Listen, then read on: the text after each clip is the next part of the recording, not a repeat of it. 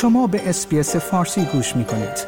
با رفتن به sbs.com.au به اخبار و گزارش های بیشتری دست خواهید یافت.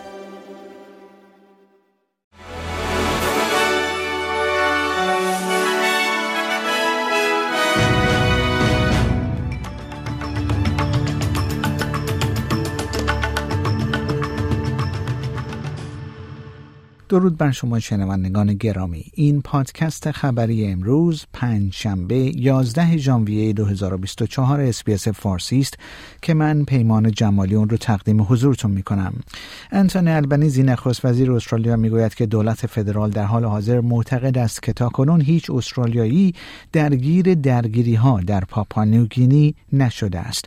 این در حالی است که مغازه ها و کسب و کارها در پایتخت این کشور مورد حمله قرار گرفته و به آتش کشیده شدند و اساس گزارش ها تعداد نیز پس از اعتصاب پلیس به دلیل دستمزد پایین کشته شدند.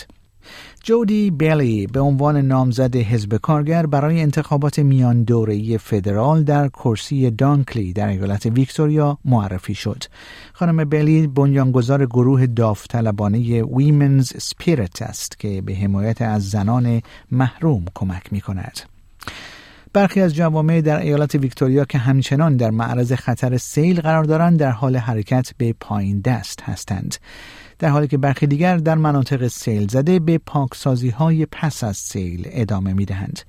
در حال حاضر برای منطقه گولبرن ریور از سیمور تا شپرتن و همچنین بندیگو و بولاک Creeks هشدار Watch and Act صادر شده است. در پی پیشنهاداتی که اتخاذ هدف اقلیمی 2035 استرالیا ممکن است دشوار باشد الگرا اسپندر نماینده مستقل پارلمان از جناح ائتلاف انتقاد کرد گفتنی است دیوید لیتل پراود رهبر حزب ملیگرایان استرالیا و برخی از رهبران لیبرال نیاز به هدف کاهش بیش از 70 درصدی انتشار گازهای گلخانه‌ای در سال 2035 را مورد تردید قرار دادند. یک گزارش جدید نشان می دهد که مالک پلتفرم رسانه های اجتماعی اکس کاهش قابل توجهی در حوزه کارکنان ایمنی و اعتماد جهانی ایجاد کرده است. گزارش کمیسیون امنیت eSafety نشان می دهد که کارکنان در بخش ایمنی به یک سوم کاهش یافتند که شامل کاهش 80 درصدی تعداد مهندسان شاغل در بخش های ایمنی می شود. کریس کریستی فرماندار سابق نیوجرسی اعلام کرد که به تلاش خود برای نامزدی جمهوری خواهان در انتخابات ریاست جمهوری 2024 پایان خواهد داد. این امر پس از آن اتفاق میافتد که او نتوانست از یک کارزار با محوریت انتقاد از سیاست ها و شخصیت دانالد ترامپ نامزد پیشتاز در این انتخابات حمایت کند.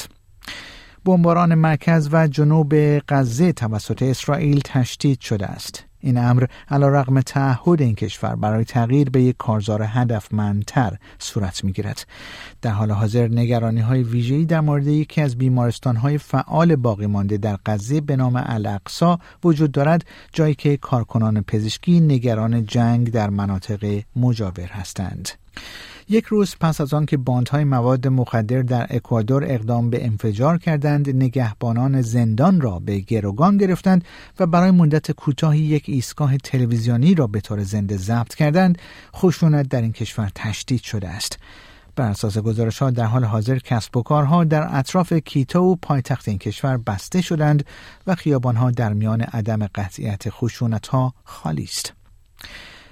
و طرفداران الویس پریسلی برای بزرگترین جشن سلطان rock 'n' roll در استرالیا به سمت روستایی در ایالت نیو ساوت حرکت کردند. صدها تن از دوستداران موسیقی rock 'n' roll امروز 11 ژانویه در ایستگاه مرکزی سیدنی سوار الویس اکسپرس می شوند تا به فستیوال پارکس الویس سفر کنند. شنوندگان گرامی پیمان جمالی هستم و این پادکست خبری امروز پنجشنبه 11 ژانویه 2024 SBS فارسی بود که اون رو تقدیم حضورتون کردم.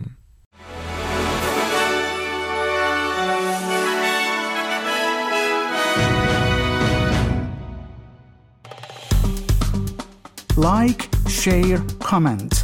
SBS فارسی را در فیسبوک دنبال کنید.